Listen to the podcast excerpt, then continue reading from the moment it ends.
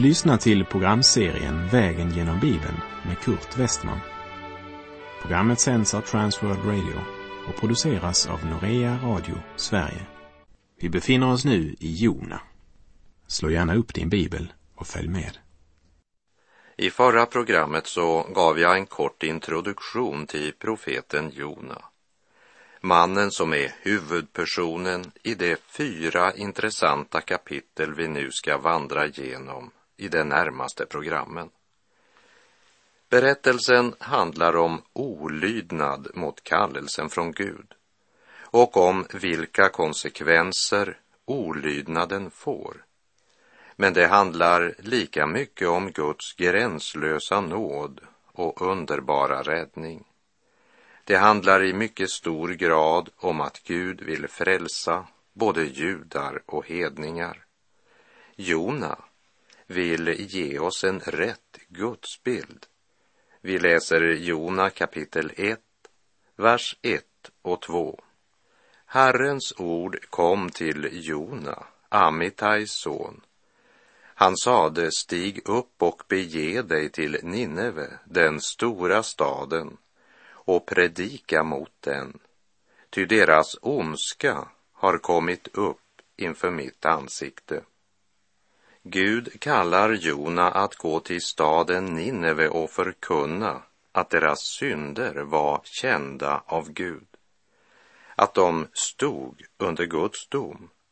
Nineve, assyriska imperiets huvudstad, det låg vid floden Tigris östra strand. Och Gud kallar Nineve för den stora staden. Genom arkeologiska utgrävningar som började efter att man på 1820-talet återfann platsen där Nineve låg, det ledde till sensationella upptäckter. Staden omgavs av väldiga murar och vattenförsörjningen tillgodosågs genom ett system av kanaler. Staden var full av praktfulla tempel och palats. Och Assyrien var en världsmakt vid denna tid. Och att det handlar om en verkligt stor stad, det ska vi återkomma till senare. För stadens storlek poängteras mer än en gång i Jona bok. Men här fokuserar Gud på stadens ondska. Nineve var inte bara en stor stad räknat i kvadratkilometer och invånare, men deras syndafördärv och deras ondska var också stor. Och nu hade syndamåttet nått sin gräns och Guds dom kommer inom kort att drabba Nineve om de inte vänder om till Gud. Vi läser Jona 1, vers 3. Men Jona steg upp för att fly till Tarsis, bort från Herrens ansikte. Och han for ner till Jafo och fann där ett skepp som skulle gå till Tarsis. Han betalade för resan och steg ombord för att fara med dem till Tarsis, bort från Herrens ansikte. Den som kallas av Gud men säger nej, den har svårt för att finna ro. Stillheten blir outhärdlig när man vänder Gud ryggen eller struntar i vad han har talat. Och det ser vi även idag. Människan som förkastar Guds ord kan aldrig ha stillhet. Antingen måste man vara i aktivitet eller vara tillsammans med många andra människor eller också spela musik, gärna högt. Jona kunde inte vara kvar i Gat Haefer, sin hemstad. Han bara kände att han måste ge sig iväg. Och han bestämde sig för att välja en väg som förde honom så långt bort från Nineve som det bara var möjligt. Därför reser han ner till Jafo, hamnstaden. Och här är det flera saker som vi bör lägga märke till. Och det ena det är båten som ligger redo för avgång och som kan föra Jona i motsatt riktning av Nineve. för den själ som vill fly undan Guds kallelse så har djävulen alltid ett skepp redo för dig. För han vill gärna hjälpa dig bort från Guds väg och Guds vilja. Så om det verkligen är det du vill så kommer du inte att ha någon svårighet att hitta en båt. Och så är det en detalj till vi ska ge akt på i vers 3. Och det är orden han betalade för resan. Djävulen lägger allt till rätta för att hjälpa dig bort från Gud och hans vilja. Men kom ihåg att den biljetten måste du själv betala och den är inte billig. I vår tid med allehanda kreditkort så kommer chocken först i efterhand. Men den kommer förr eller senare. Tarsis står det på biljetten. Det var ju just det han önskade. Men eh, priset då? Tja, inget pris verkar vara för högt för människan när hon ska försöka vandra sin egen viljas väg. Tarsis, staden som fenicierna grundlade på Spaniens sydkust, det var ju infallsporten till Europa. Gud hade bett honom gå till Nineve. Istället köper han biljett för att resa i motsatt riktning. Det är djupt tragiskt att läsa orden för att fara till Tarsis, bort från Herrens ansikte. Men den olydige profeten kommer att upptäcka att eh, även om det verkar vara lätt att fly bort från Nineve så är det inte riktigt lika lätt att gömma sig för Gud. Det hade David under mycken smärta lärt sig att det inte var möjligt att gömma sig undan Guds ansikte. Jag citerar från Saltarsalmen 139, de fyra första verserna. Herre, du utforskar mig och känner mig. Om jag sitter eller står vet du det. Du förstår mina tankar fjärran ifrån. Om jag går eller ligger utforskar du det.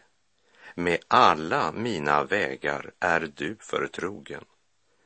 Innan ett ord är på min tunga, se, då vet du det, Herre, helt och fullt. Och så fortsätter David i Saltaren 139, verserna 7 till och med 12. Vart ska jag gå undan din ande? Vart ska jag fly för ditt ansikte? Om jag far upp till himlen så är du där. Om jag bäddar åt mig i dödsriket så är du där. Om jag tar morgonrodnadens vingar, om jag gör mig en boning ytterst i havet, så ska också där din hand leda mig och din högra hand fatta mig. Om jag säger, låt mörkret falla över mig, så skall natten vara ljus omkring mig. Själva mörkret är inte mörkt för dig. Natten ska lysa som dagen och mörkret skall vara som ljuset. Låt oss komma ihåg att det är den Gud som David beskriver i den 139 saltarsalmen som Jona bestämt sig att resa bort ifrån och gömma sig för. Därför betalar han villigt för den biljett som ska föra honom bort från Guds ansikte, tror han.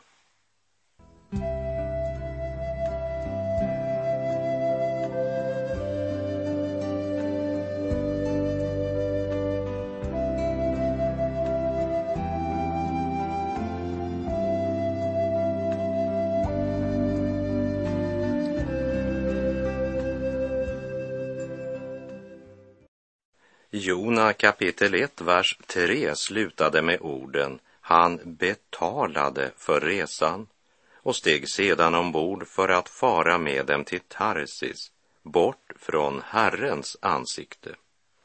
Men Jona kommer att upptäcka att Herren med sin blick kan följa vart skepp som har flyende Guds barn i lasten.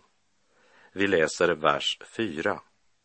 Men Herren sände en stark vind ut över havet och en våldsam storm och skeppet var nära att krossas. Precis när människan tror att hon har det hela under kontroll så läggs planerna i grus av Herrens män. Men Herren sände en stark vind och en våldsam storm. Här handlar det inte om någon naturlig svängning i vädret. Här handlar det om ett under, ett direkt Guds ingripande i naturordningen. Den våldsamma stormen var Herrens verk och det är viktigt att vi helt från början har det klart för oss. Här går mina tankar till stormen som lärjungarna upplevde på Genesaret medan Jesus låg och sov. Och den stormen, den var så våldsam att dessa erfarna fiskare trodde de skulle gå under. De förstod att det var bara en tidsfråga innan deras farkost skulle lida skeppsbrott. Det var också en övernaturlig storm. Men den var det Satan som låg bak i ett försök att låta mästaren och hans lärjungar gå under. Det var då lärjungarna väckte honom och ropade, Mästare, bryr du dig inte om att vi går under? För det var just precis vad som hade hänt om inte Herren Jesus hade gripit in. Men här i Jona bok använder Gud stormen. Och Jona, som visst saknade både kärlek och mod till att gå med Herrens budskap till Nineve, kommer att upptäcka att ett högt biljettpris är ingen garanti för vart man kommer att hamna.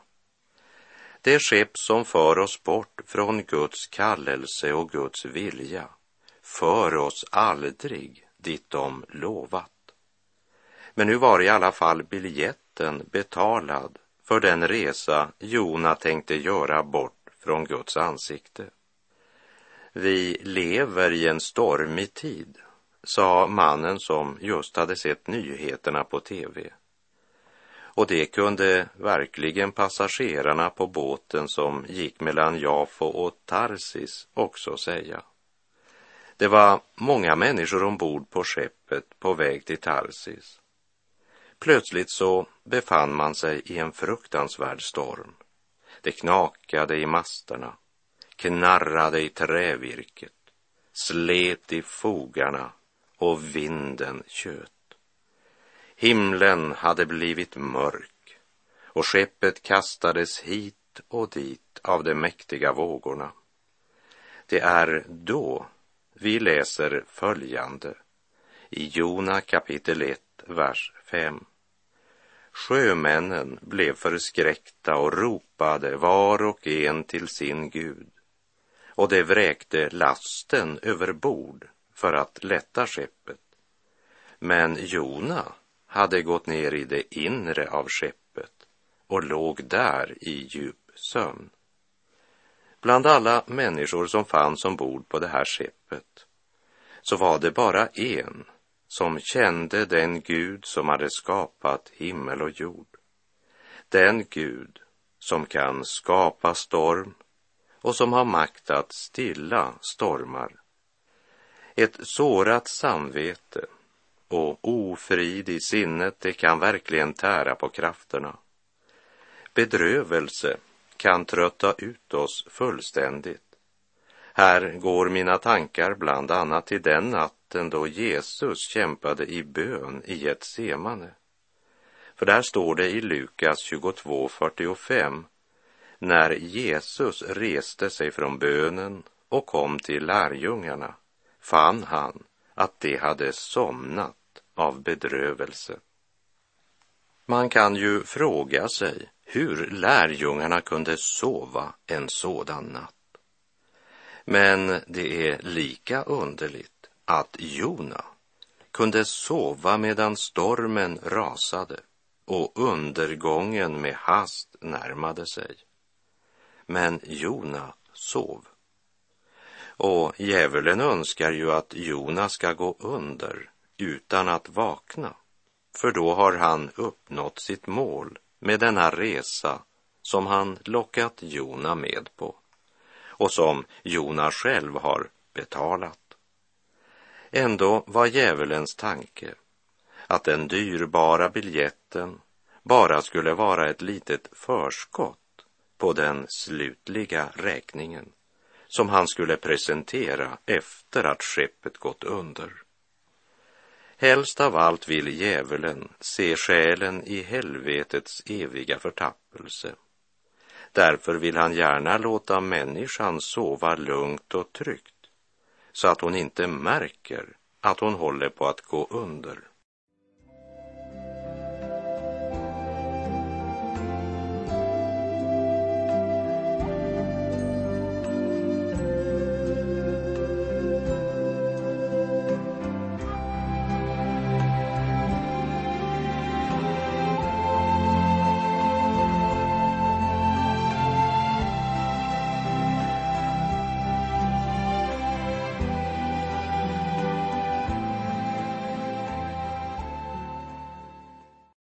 Det var en skam att en man som Jona låg och sov medan alla andra händer var vid pumparna och ansträngde sig till det yttersta för att om möjligt kunna rädda skeppet i den hårda stormen. Sjömännen blev förskräckta och ropade var och en till sin Gud, står det i vers 5. Också i vår stormfulla tid så är det en enorm religiös aktivitet. Och den ena ropar högre än den andra. Vidskeplighet, övertro, horoskop, positivt tänkande och new age om vartannat. Var och en ropar till sin Gud. Vi lever i en religiös tid. Tidens stormar, katastrofer och krig är så fruktansvärda att det är visst bara de som kallar sig Guds barn som klarar att sova på väg mot undergången. I den förvirrade skaran där var och en ropar till sin Gud är det många som är beredda att offra mycket för att få hjälp mot tomheten meningslösheten och inte minst mot ångesten. Hör vad de nu gör ombord på skeppet där Jona sover så gott. De vräkte lasten över bord för att lätta skeppet.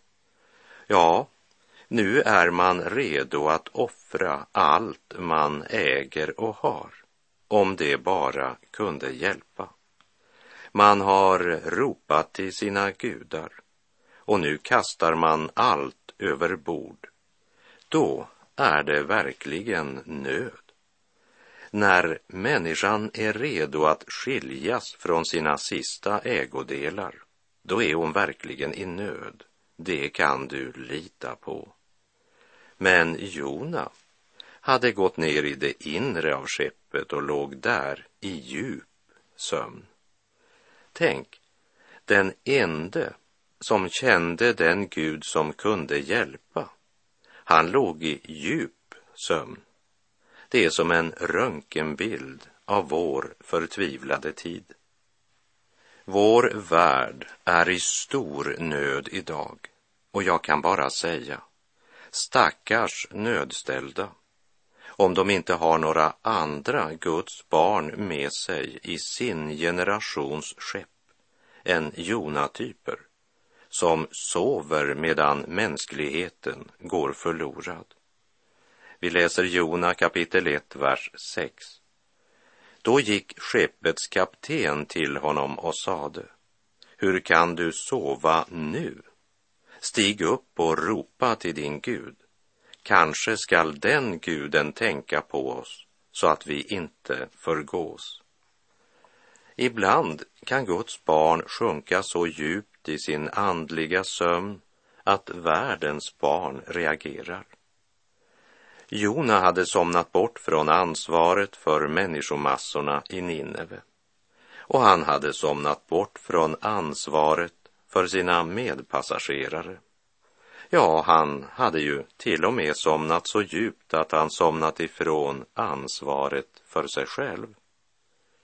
Det är ganska allvarligt att tänka på att när ett Guds barn går bort från Herrens ansikte så kan hon sjunka så djupt, ja, i en så djup och bedövande sömn att en icke-kristen kapten måste väcka en sovande profet.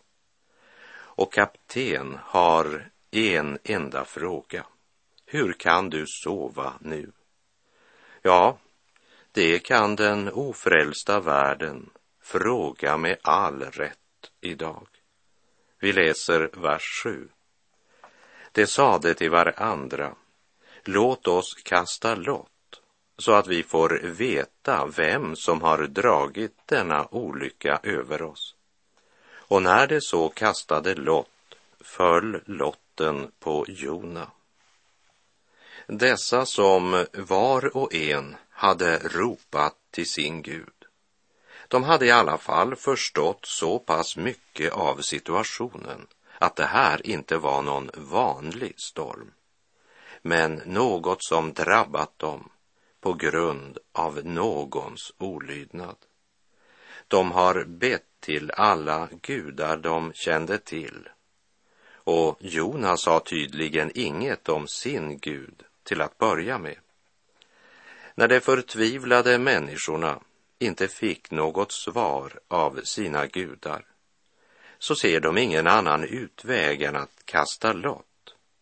Och det vi här blir vittne till är inte att Gud godkänner lottkastande som en väg att få svar. Men det säger oss att Gud möter människan där hon är. Och människorna ombord på detta skepp, de visste inte bättre. Och Gud håller uppenbart sin hand med i det som sker.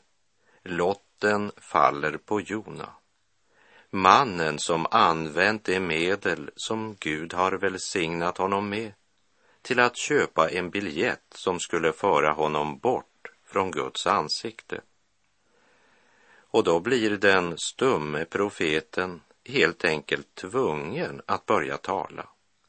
När de övriga sjömän och passagerare frågar honom, säg oss för vems skull denna olycka har kommit över oss. Vad är ditt ärende? Och varifrån kommer du?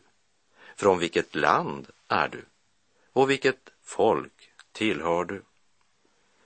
Jag har hört många som blivit så imponerade över att Jona i vers 9 svarade Jag är en hebre och jag fruktar Herren, himmelens Gud, som har gjort havet och det torra.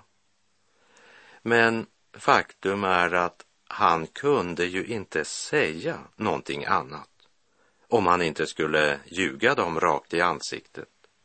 Han svarade helt enkelt så som han var tvungen utifrån de mycket konkreta frågor han hade fått. Vad är ditt ärende? Och varifrån kommer du? Från vilket land är du? Och vilket folk tillhör du? Det vill säga, de frågar honom från vilket land han kommer och vad han har för religion. Vilket folk tillhör du? Det var lika viktigt för dem som att få veta vilket land han kom ifrån. Vi talar ibland om att vi måste bli flera medlemmar i våra olika församlingar. Men problemet idag är nog inte att vi har för få sjömän, utan den stora nöden är att det är så få som verkligen känner Gud. Och de som säger sig känna Gud, ja, de har gått ner i det inre av fartyget och ligger i djup sömn. Medan skaror hastar mot graven för att möta den allsmäktiges vrede och dom, utan frälsare, utan hopp och utan Gud i denna värld, så måste vi besinna att domen gäller även oss. Hör vad Herren säger genom profeten Esekiel kapitel 3, vers 18. När jag säger till den ogudaktige, du skall dö, och du inte varnar honom och inte säger något för att varna den ogudaktige för hans ogudaktiga väg och så rädda hans liv. Då skall den ogudaktige dö i sin missgärning, men hans blod ska jag utkräva av din hand. Jona ville inte varna Nineves folk. Kallelsen hade på alla sätt kommit så opassande för Jona. Och förra gången Gud hade kallat honom att predika hade han ju gjort det. Så Gud kunde väl välja någon annan den här gången. Jona hade inte lust. Och det har visst inte vi heller. Vi kan nog tala om att vi har funnit en trygghet i Gud och att Gud älskar alla människor. Men vi vill inte förkunna den sanningen att alla som syndar står under Guds dom. Broder Andreas från Holland, som jag hade privilegiet att arbeta tillsammans med under cirka åtta års tid, han sa så här om Jona. Jona var allt annat än passiv. Han använde Guds medel att betala en medelhavsresa som inte blev så lyckad som han hade tänkt sig. Jona gjorde allt han kunde för att komma ifrån uppdraget som Gud hade lagt på honom. Gud älskade Nineve och hade kallat Jona att resa dit. Varje människa har sin egen kallelse och sitt eget ansvar. När Jona inte var lydig sände Gud en ny kallelse till honom. Guds kallelse var och förblev densamma, även om Jona försökte resa i motsatt riktning. Kära vän, låt oss aldrig fly undan ansvaret att ge evangeliets budskap vidare i vår närhet och till jordens yttersta gräns. Norrmannen Dag Risdal sa så här. Be inte Gud om en kallelse som motsvarar din förmåga, men be om nådegåvor som motsvarar din kallelse. Och med det så säger jag på återhörande om du vill och om Herren ger oss båda en ny nådedag. Herren vare med dig, må han ge dig nåd att leva och vandra i tro. Gud är god. Du har lyssnat till programserien Vägen genom Bibeln med Kurt Westman som sänds av Transworld Radio. Programserien är producerad av Norea Radio Sverige. Om du önskar mer information om vårt radiomissionsarbete så skriv till Norea Radio Sverige, box 3419 103 68 Stockholm. Adressen är alltså Norea Radio Sverige, box 3419. Postnumret 10368 Stockholm.